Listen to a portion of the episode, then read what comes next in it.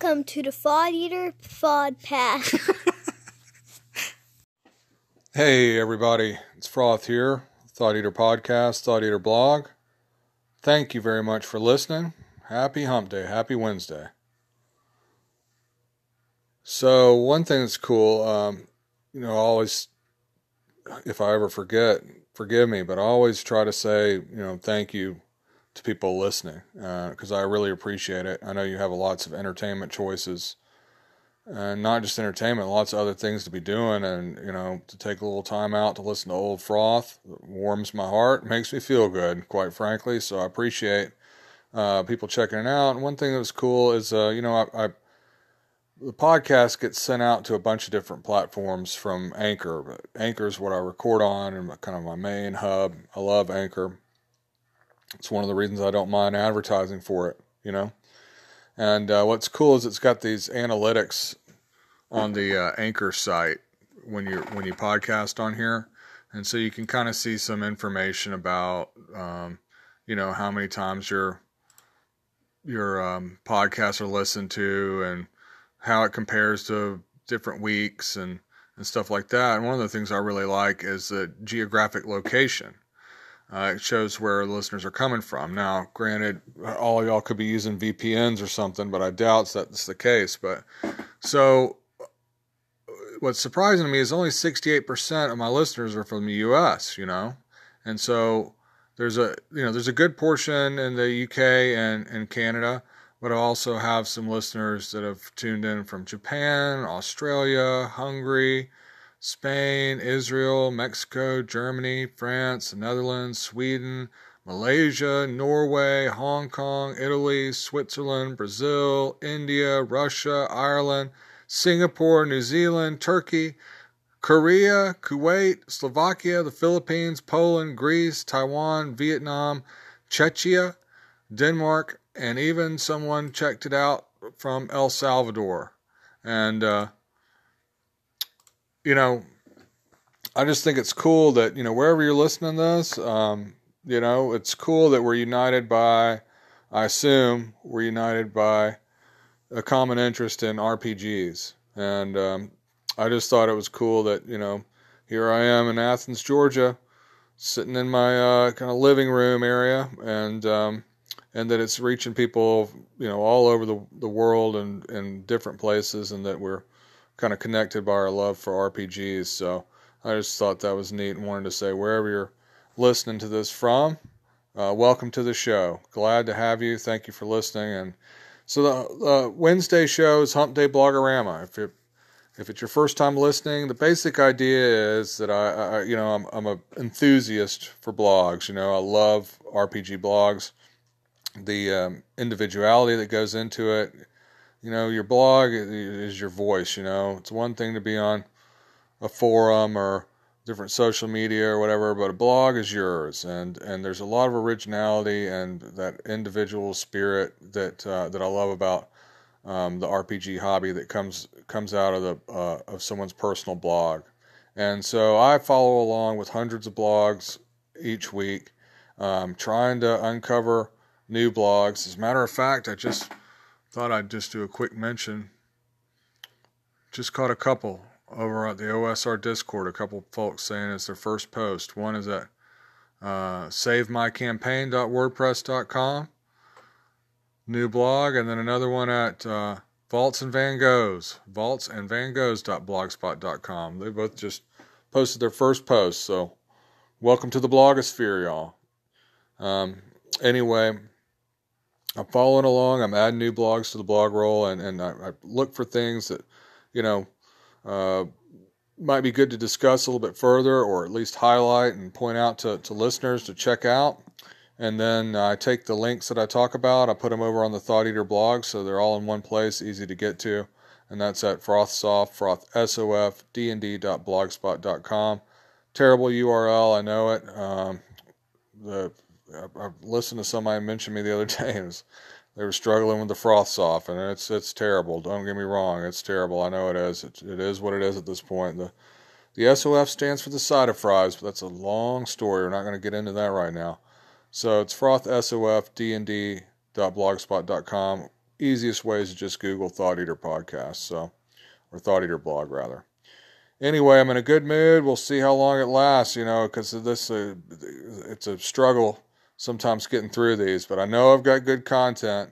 Lots of good stuff for y'all today. We're going to start off with a few um, calls. I had some call ins about uh, kind of the end topic from last week, um, which was talking about game balance. And then I had a couple call ins talking about the Dark Tower game that makes me even more jealous and, you know, uh, about missing out on that. So we'll listen to these and I'll get right back to y'all. I enjoyed that song at the end. That was a lot of fun. Hey, Froth, it's Whisk. And you know what? I am constantly amazed at how many people argue about how to play a game. I mean, it's a game. It's a game. Ah, so stupid.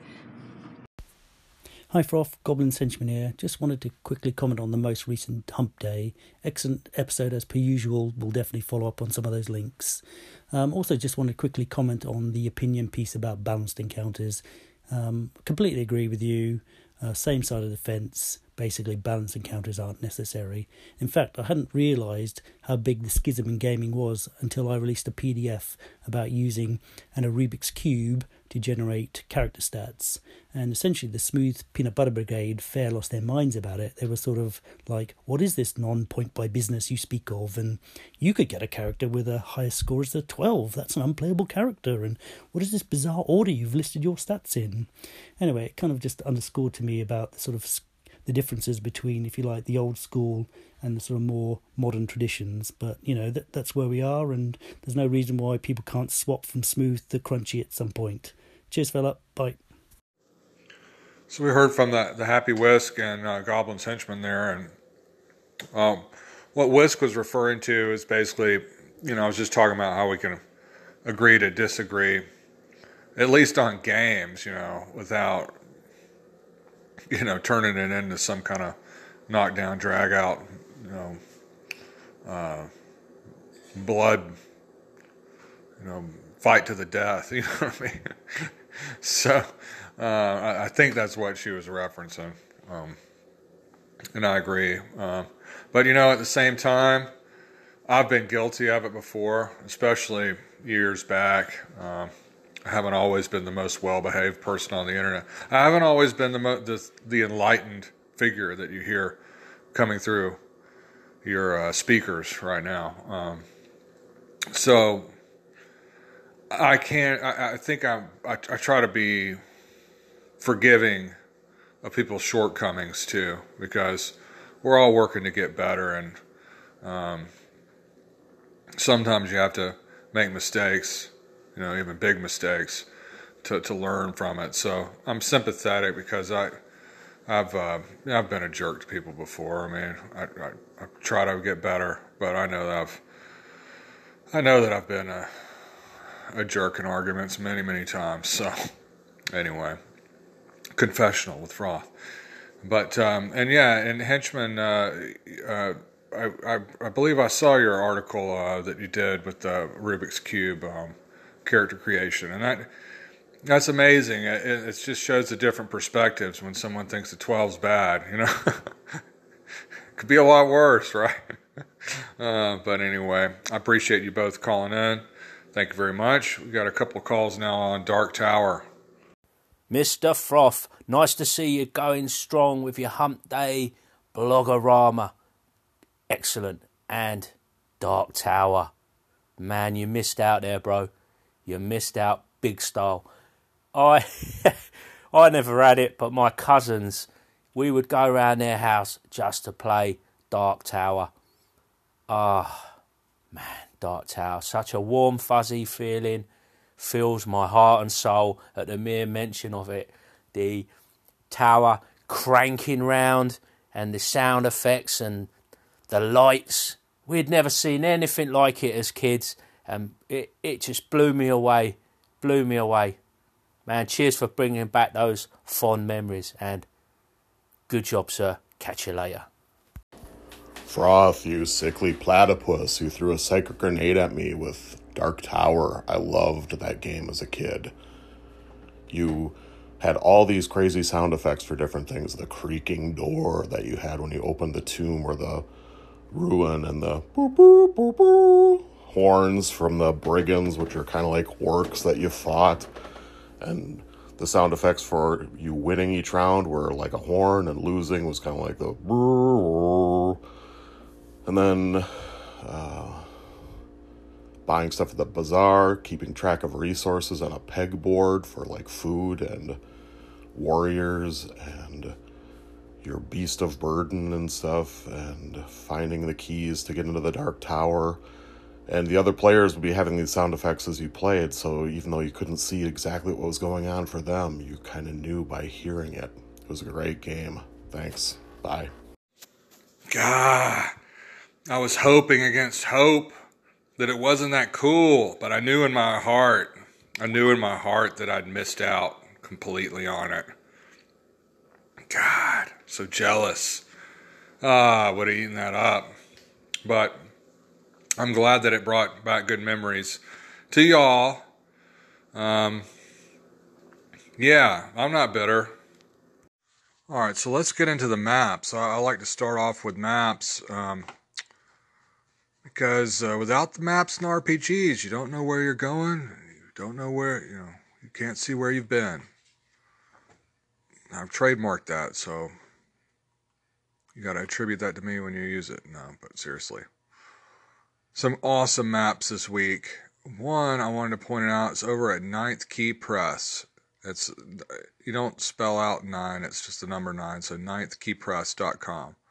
Patrick McGill over here has got some skills, um, doing some awesome maps. I put up one, the Circle Caverns, and one cool thing is I put up a link um, to the Ninth Key Press Patreon, and another uh, cool thing is that a lot of these maps are free to use under a Creative Commons license, as well as some some images too. So you head over there to the Ninth Key Press site and check these maps out, which are awesome. And and then you maybe use some of these in your zines or something like that. Um, uh, help support um, Patrick over there. Back the Patreon. Check it out. I love this map.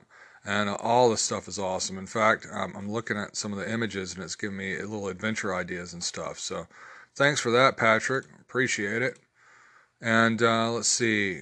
You know, I, I, could probably just put Dyson logos up every week, but I, you know, I want to spread the love around and try to find new cartographers and everything. But this one was so cool.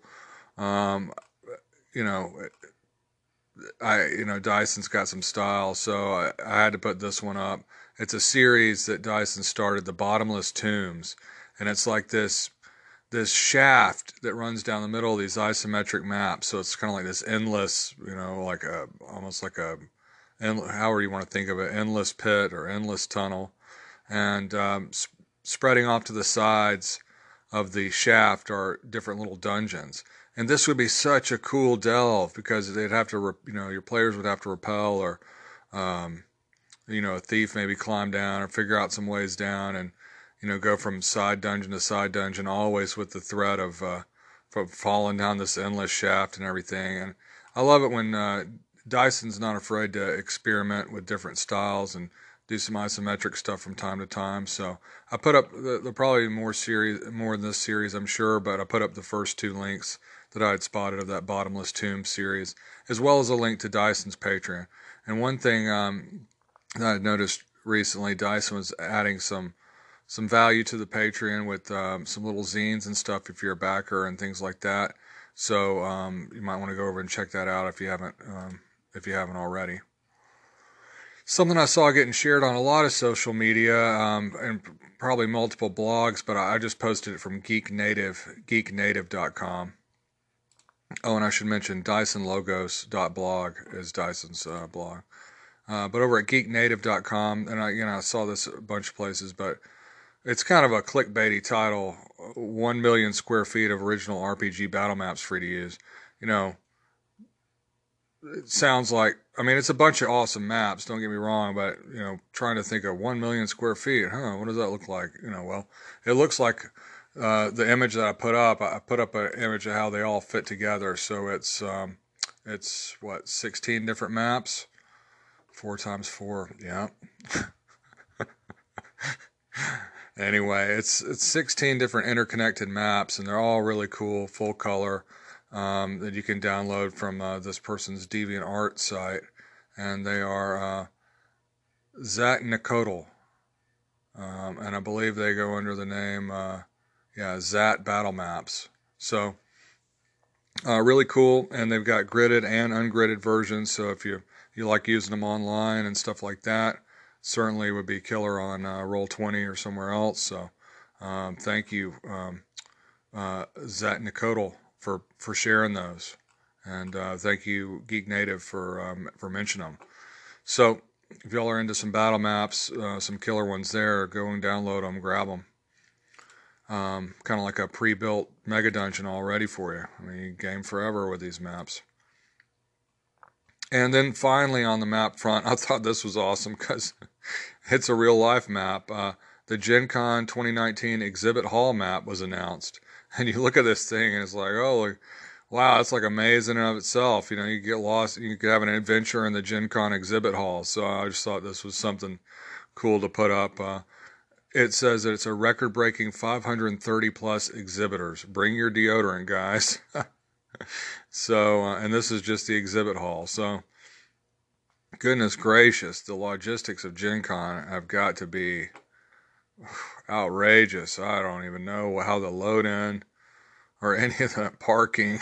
I mean, it's unbelievable. You go over and, and check uh, to the Thought Eater blog though and check out this uh, Gen Con exhibit hall um, map. It's cool, and uh, this was from over at Indy, I N D Y, like uh, Indianapolis, IndyGaming.com.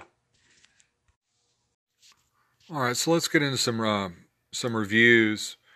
Um, with these, I, I, don't talk too much about them. I really, you know, it's, it's best if you just go and, and read them. But I, I, thought I'd point them out because there's there's always cool stuff happening each week, and there's a lot of cool looking games on the horizon or just released. So um, let's get into this over at trollishdelver.com. This is Scott Malthouse's blog. I've mentioned Scott's work before. It does a lot of stuff with tunnels and trolls. And it's kind of doing an overview about Against the Dark Master. And if you haven't heard of this, this is a game that's basically like a, a MERP or Middle Earth role playing. Maybe not clone, but slight reimagining. Uh, Scott calls it a streamlined modified MERP. And uh, it was interesting. I just heard a. I never played Middle Earth role playing. Um, I probably would have, but I just never got a chance to. Um, but I heard uh, those guys over at the Dice for Screaming do a, a, podcast recently all about MERP. You know, they ran at least one big campaign of it. And I've downloaded this against the Dark Master stuff. They're they're kind of hyping things up slowly. They've got a quick start out, and I guess they're going to do a Kickstarter for that. So if you're into uh, MERP or uh, just into um, Lord of the Rings kind of stuff um, in general. Looks like it's um, pretty cool. Uh, the quick start's pretty awesome, and so um, if that was a game that you played in the past and you don't like playing the uh, paying exorbitant prices trying to track that down, this could be something that you might be into. So against the Dark Master looks pretty cool. So go over to trollishdelver.com and, and check it out.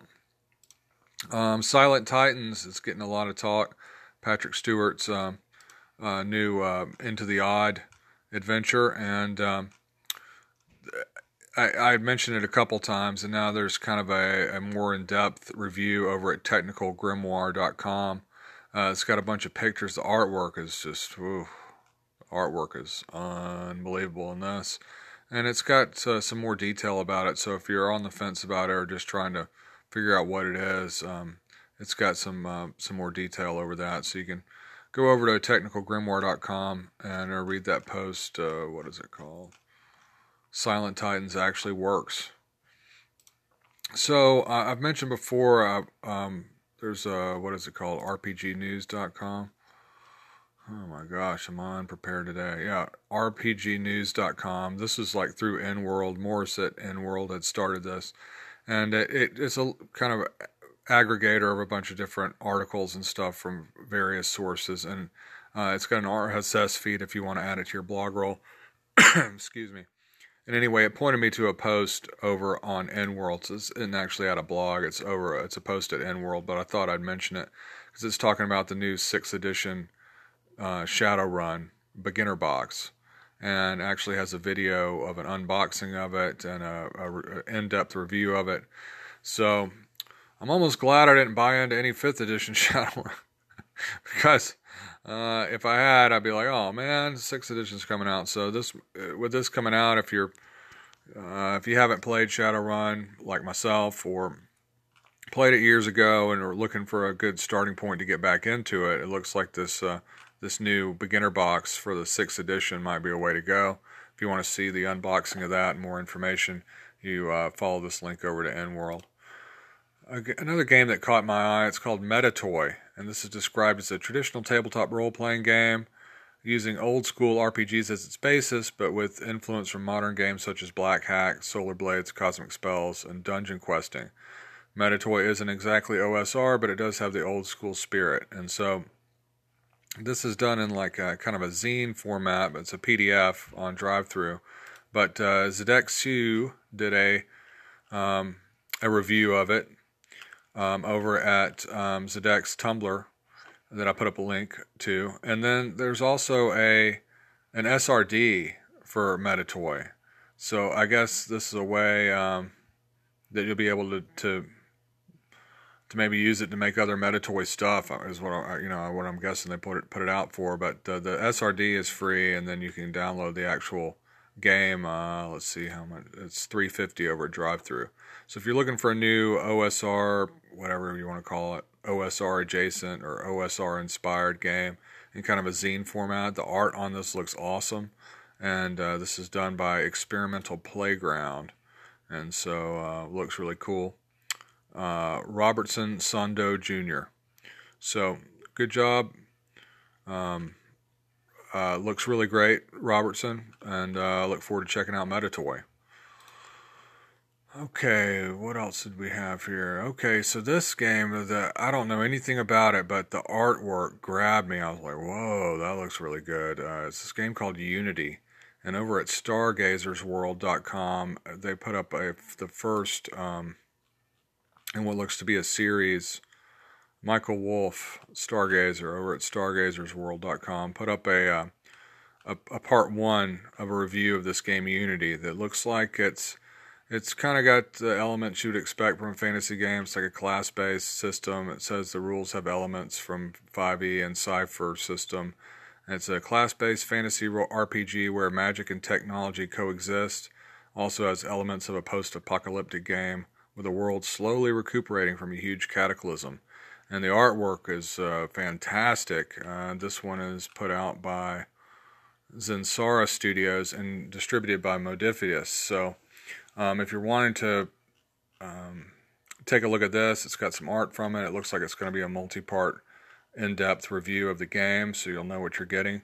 And uh, man, I'm telling you, that cover grabs you. It's, it's really um, special. I put uh, the image up over on the Thought Eater blog. and check that out.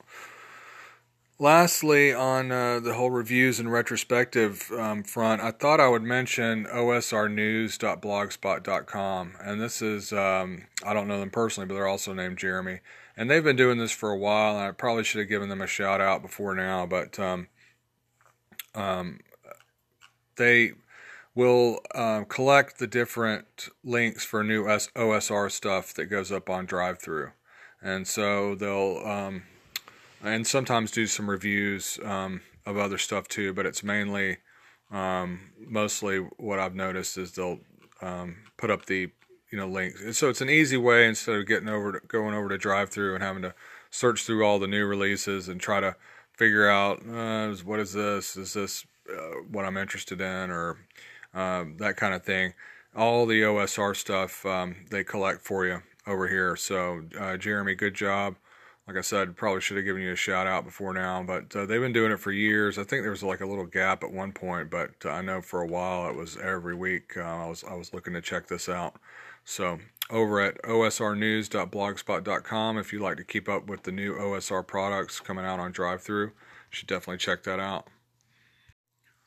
All right, so there were a couple of bloggers that put up uh, links to videos um, this week. That, a couple of videos that I thought were cool and would be of interest maybe to some listeners. One is over at lordgwydion.blogspot.com. The title of this blog is What a Horrible Night to Have a Curse. but the uh, the URL is Lord Gwydion, Lord G W Y D I O N, lordgwydion.blogspot.com, and uh, this is Dennis Laffey's blog, and um, basically they're talking about strength bows and the kind of the comparing and con- contrasting um, actual medieval weapons with how um, fantasy treats them. And so there was a, a link to a YouTube video called "What Fantasy Gets Wrong About Medieval Weapons." and it's just a 20 minute video and uh, it was pretty interesting we were talking about arguments earlier and sometimes people get in these arguments about uh, realism and fantasy and accuracy of uh, historical weapons and armor all this. And personally for me like i don't really care what hit points stand for or any of that. I, I, I don't mind it. But if you like a little bit more realism in it or just i still found it interesting i guess is what i'm saying.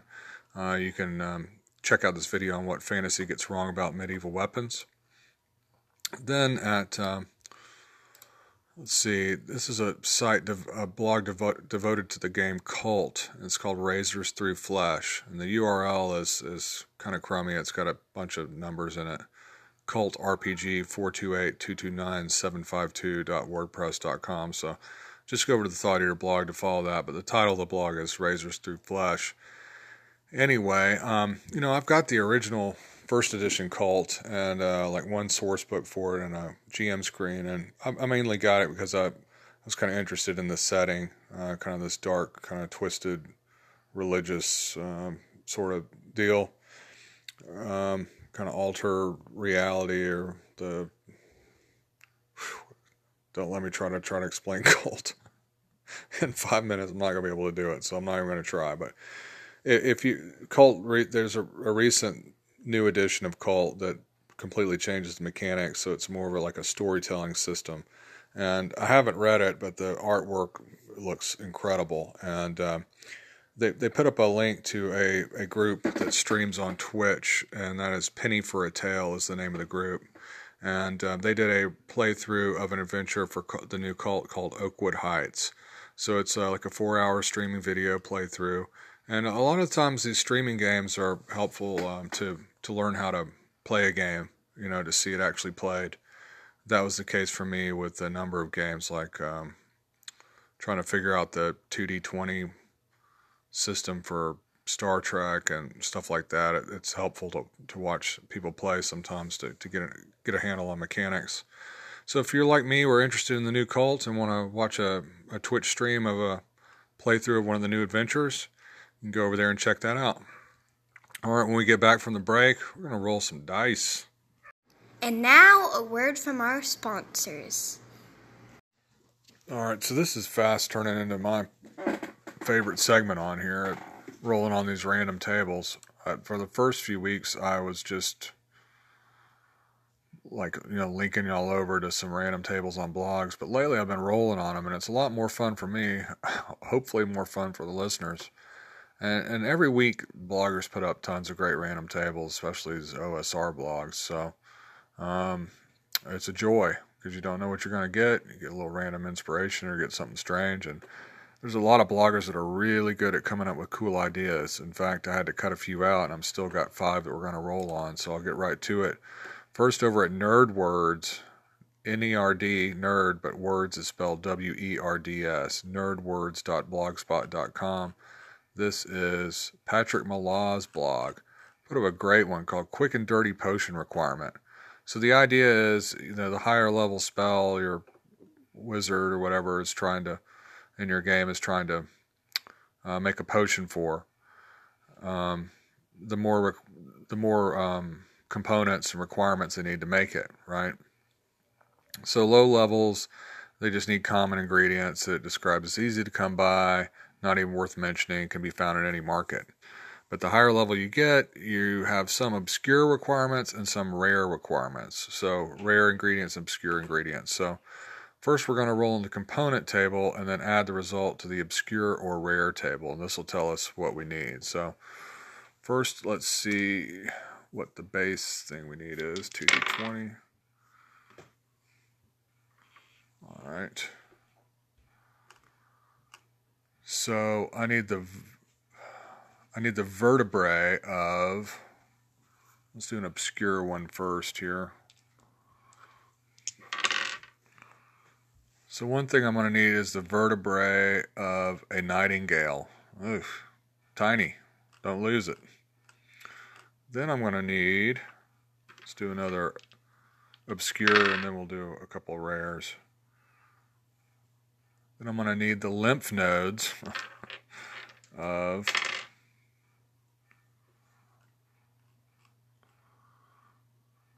of a raccoon. Well, that's going to be some grisly surgery.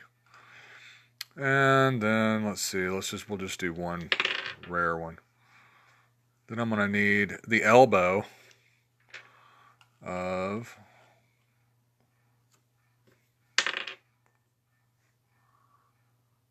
of a cockatrice. Oh man, Rich, Rich Frazier from Cockatrice Nuggets. If you're listening to this, coming for your elbows.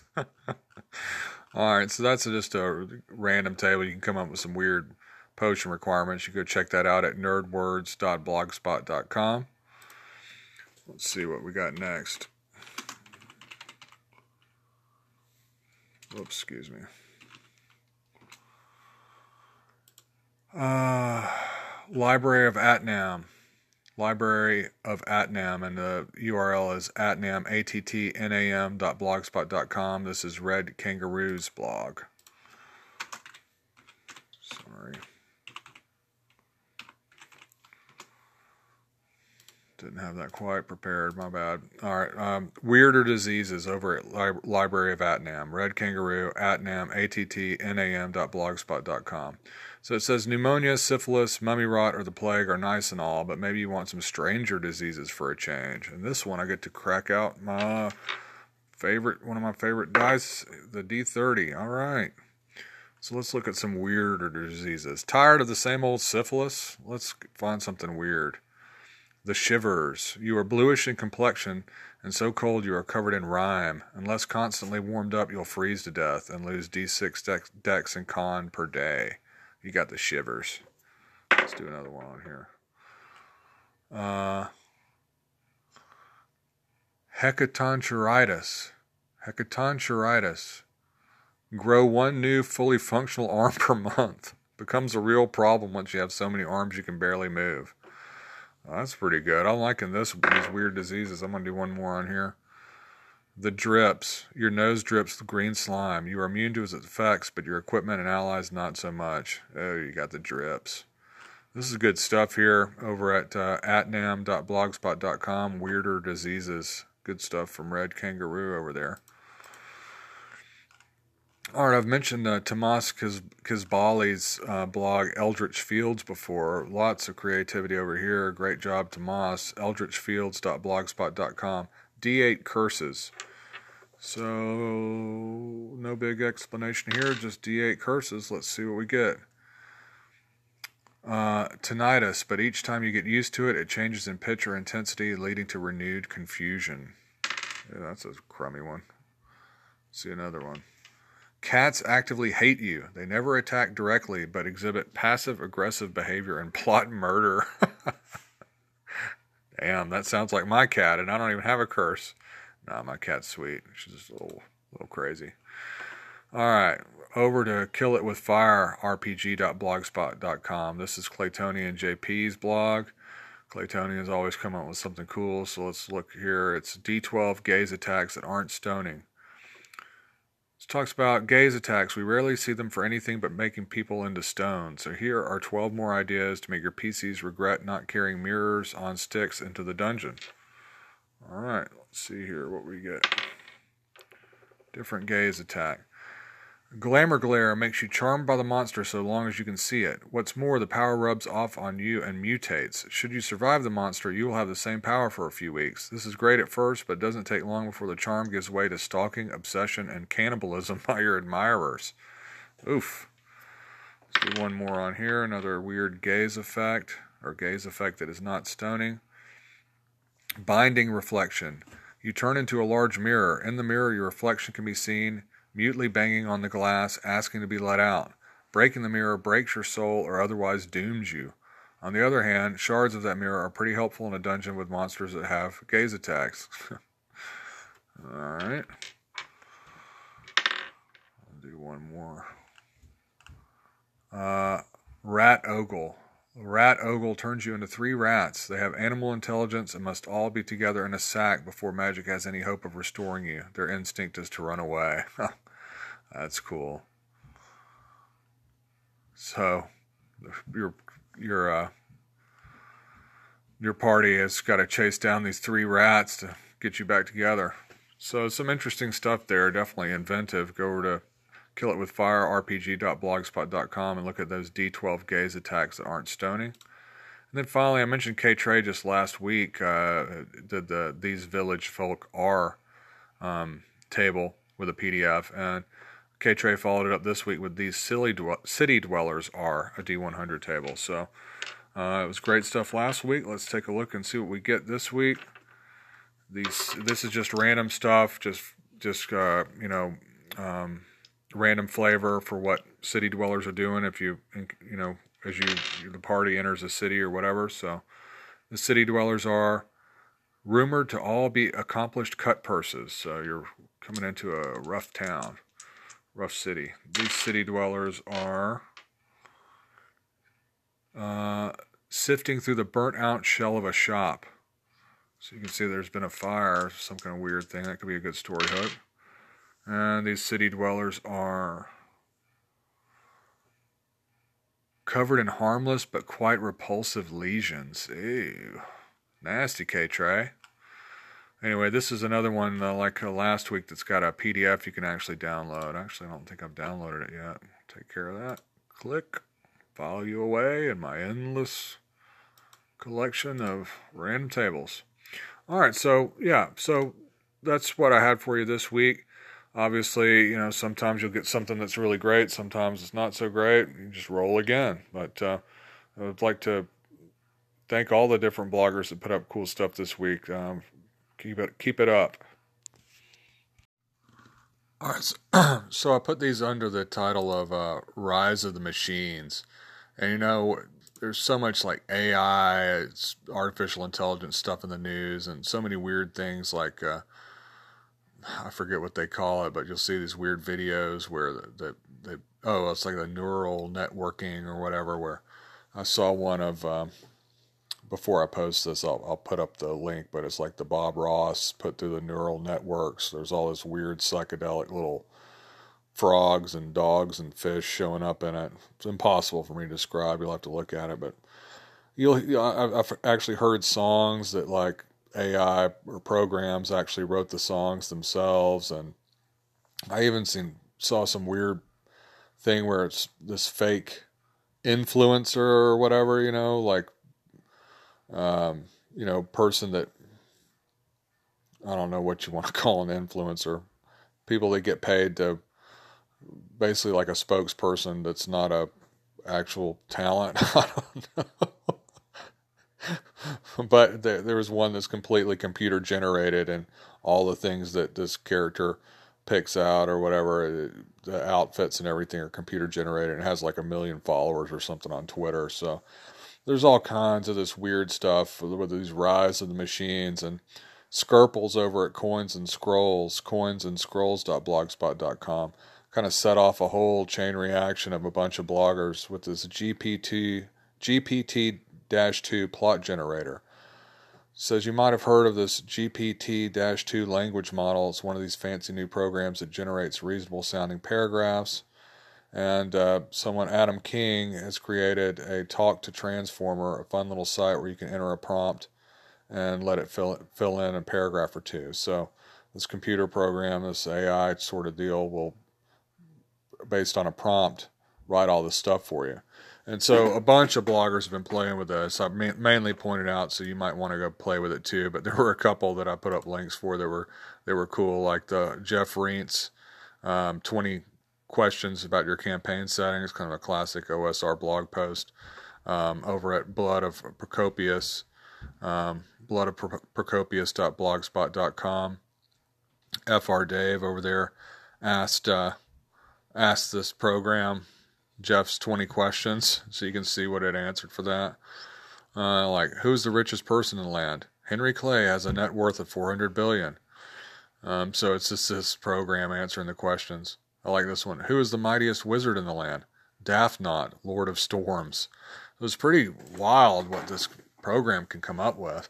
And over at Eldritch Fields, I know I mentioned uh, Tomas Kazbali already, but um, not he he did a, uh, a, a a whole adventure, the Tomb of the Daughter.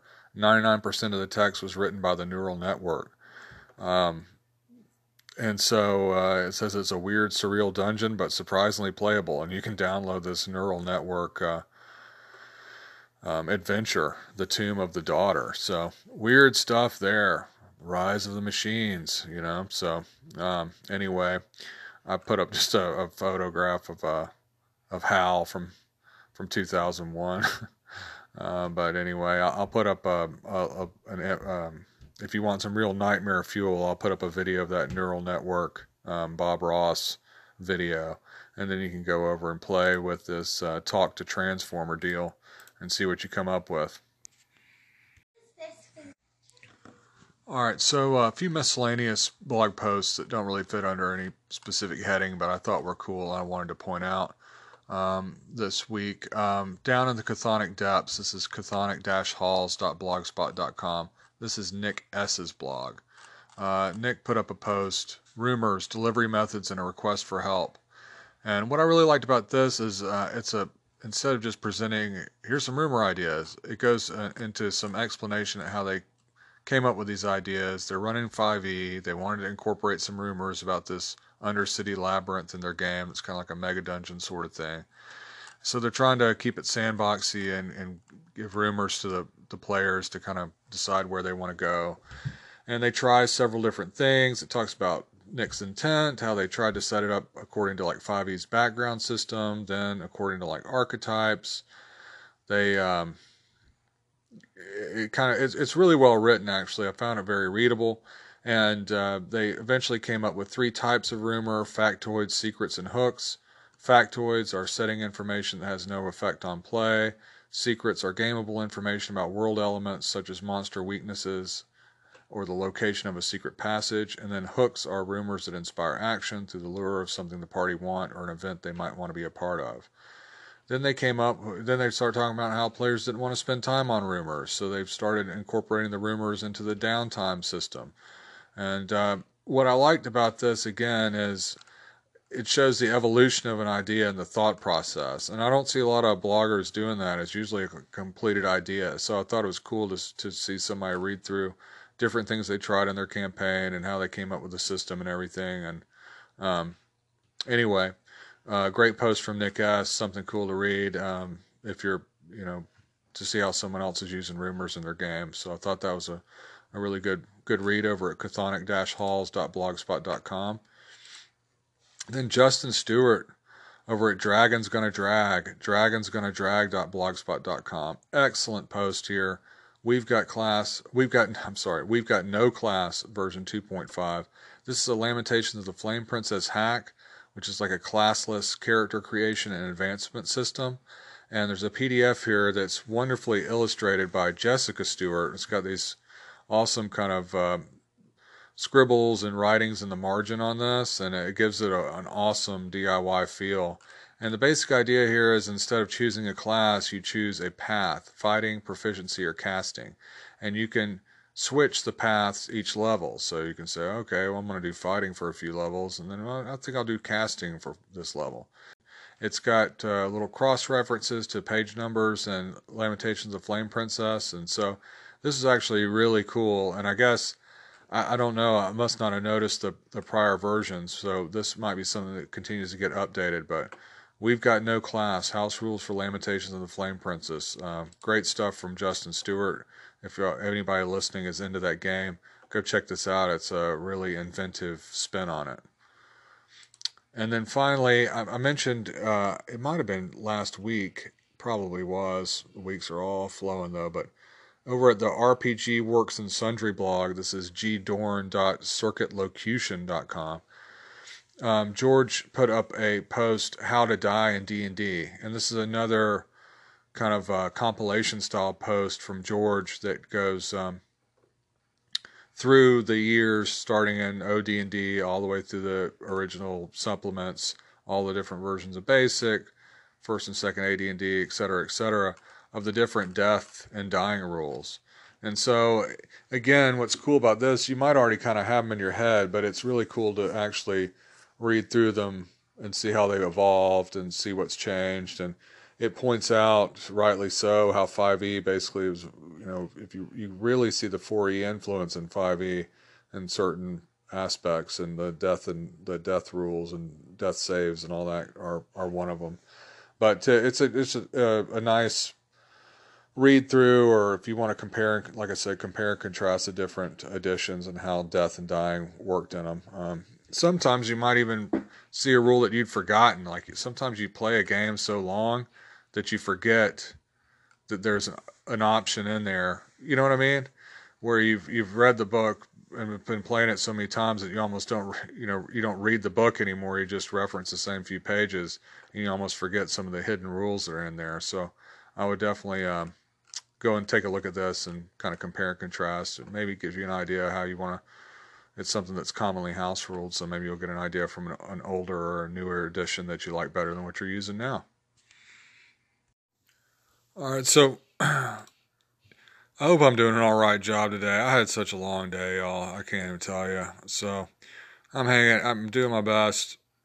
I don't know how coherent I am, but the thing about these is they're so long. They're re-recording it all. Sometimes I'll go and edit something, but re-recording it all just ain't gonna happen. But maybe I'm being too hard on myself. But I'm I'm doing my best. But for my my last topic today, I wanted to talk about using weird news stories as inspiration because I saw several different links this week that had some gameable, strange aspect. And there was there I think there's a couple on MeWe now, but there were these great um, groups on Google Plus. One was called Suppressed Transmissions, kind of named after the uh, Ken Hite series from the GURPS Pyramid magazine. There's also a few compilations of those actually. Um, I got the first two volumes on, off of Amazon used. Uh, great stuff if you're into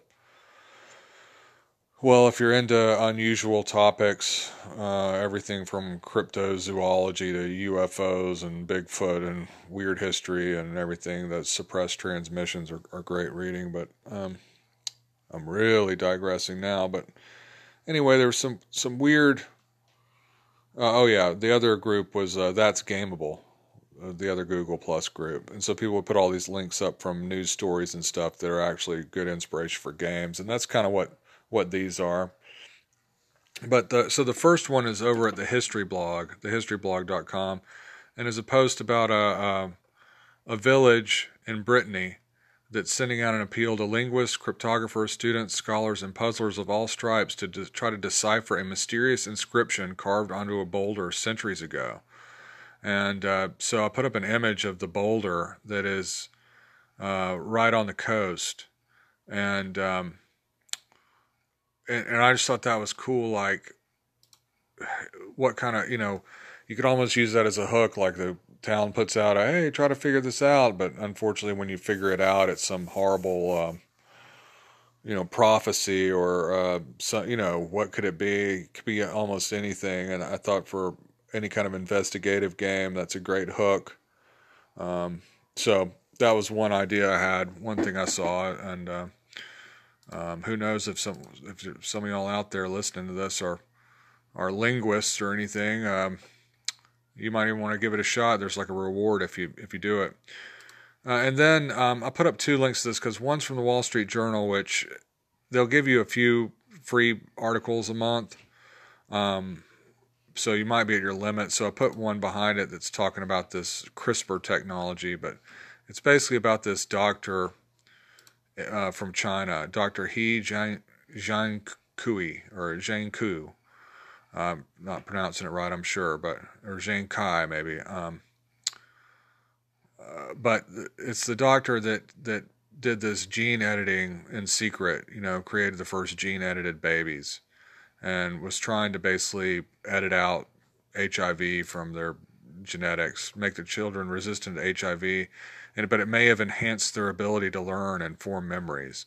And so the story itself is fascinating. How he faked this test and did it all in secret, and it's got all the elements of a weird adventure already there. But then the the whole um, Pandora's box of, of, of, of gene editing and and everything. And obviously, there have been some sci-fi movies and stuff like that about this, and but it's it's great fodder for uh, it's you know kind of scary or kind of raises a lot of questions in real life, but it could, it's great fodder for sci-fi or um, you know weird games and um, plot hooks.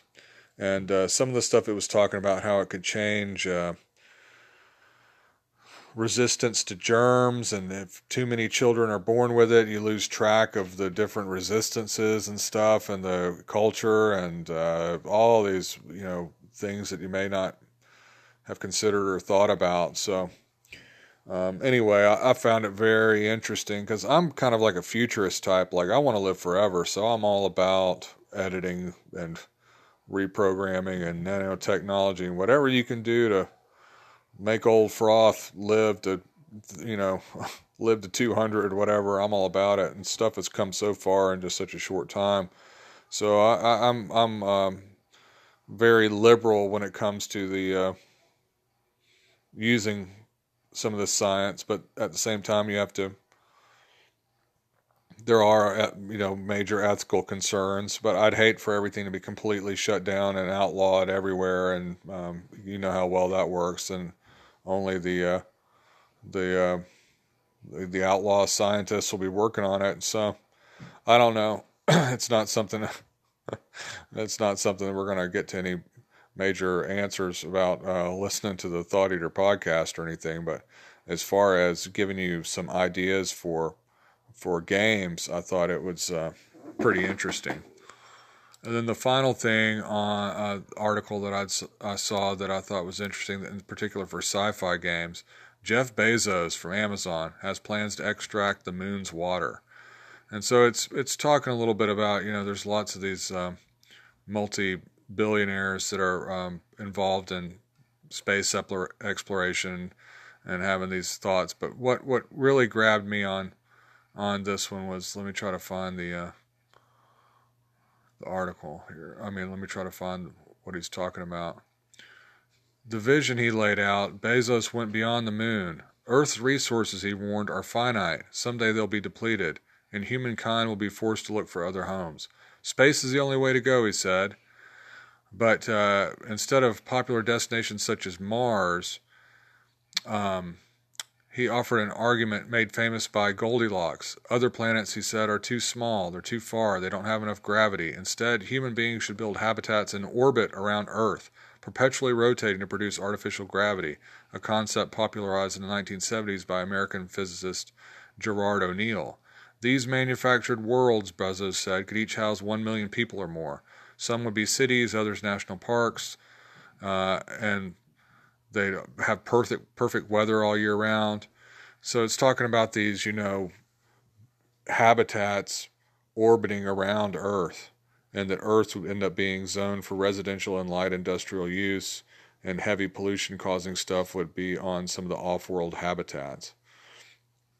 So obviously, you know, we're not going to be around to see see this if it ever happens, but really cool idea for a sci-fi setting, right? You know, all these different um, orbiting, you know, orbiting um, satellites around the Earth that have different worlds or whatever. I mean, you could that already is suggesting uh, a killer sci-fi campaign setting and and a bunch of ideas to me. So I thought it might for y'all. So what my basic point was with this one was is you know if you look at it, if you pay attention and look truth is often stranger than fiction or, or just has so many um, odd implications. And it's kind of like when I used to skateboard, whenever I'd look out the window in a car and I'd look at a curb or look at a handrail or look at some stairs, eh, the landscape changed and all I saw was what it would be like to skateboard on it. And so the more you, you game and the more you're thinking about gaming, everything you see, you end up putting it through the prism of gaming. So it's like, huh, interesting story. Yeah. Oh, tough ethical question. Great for a sci-fi game. Or, yeah, no, that's fascinating. Um, interesting. Uh, that rock there, yeah, they're running a contest, huh? Try to figure out what it says. You know, what if it was a dark prophecy about the world of getting ready to, you know? so, anyway, um, so if there's other, I don't know, you guys can call in about anything you want, but if you had any um, times where a news story led directly into something uh, used for a game or something similar along these lines and want to call in, I'll put you on the put you on the show.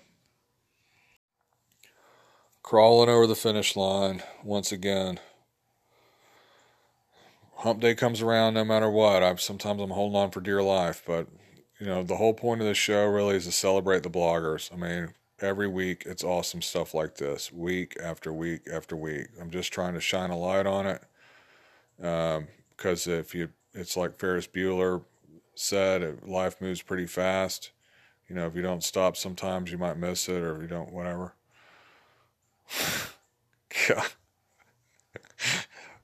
I need to recharge my batteries, but anyway, leave some comments on these blogs. Tell them, hey, great post, anything like that. Bloggers, it's like fuel for a blogger. Makes them want to do more when they know people are reading it and checking it out. So please do that. Um, thank you again for listening. If you want to call in on the show, you have the Anchor app. You just call in. I'll put you on the show. Uh, you can message me frothsoft, frothsof at gmail.com or uh, f- fill in the uh, contact form there on the Thought Eater blog. Big shout out to my patrons on Patreon. I really appreciate y'all backing me. It gives me a boost. Patreon.com forward slash Thought Eater. It's only a dollar a month. If there's anybody listening to this that likes my blog or podcast or zines I'm working on, part two coming soon of the Psionic Platypus, by the way. Um, it's only a dollar a month. It's like a little tip jar. So it might help me get some better art and things like that for the zine. So if you like what I'm doing and want to swing a dollar a month my way, back me up. You go to patreon.com forward slash thought eater. Um, trying to think if there's anything else. I, if there is, I can't think of it, so it can't be that important, right? All right, well, another hump day down. Next uh, will be Five Minute Friday. Logan, take me home.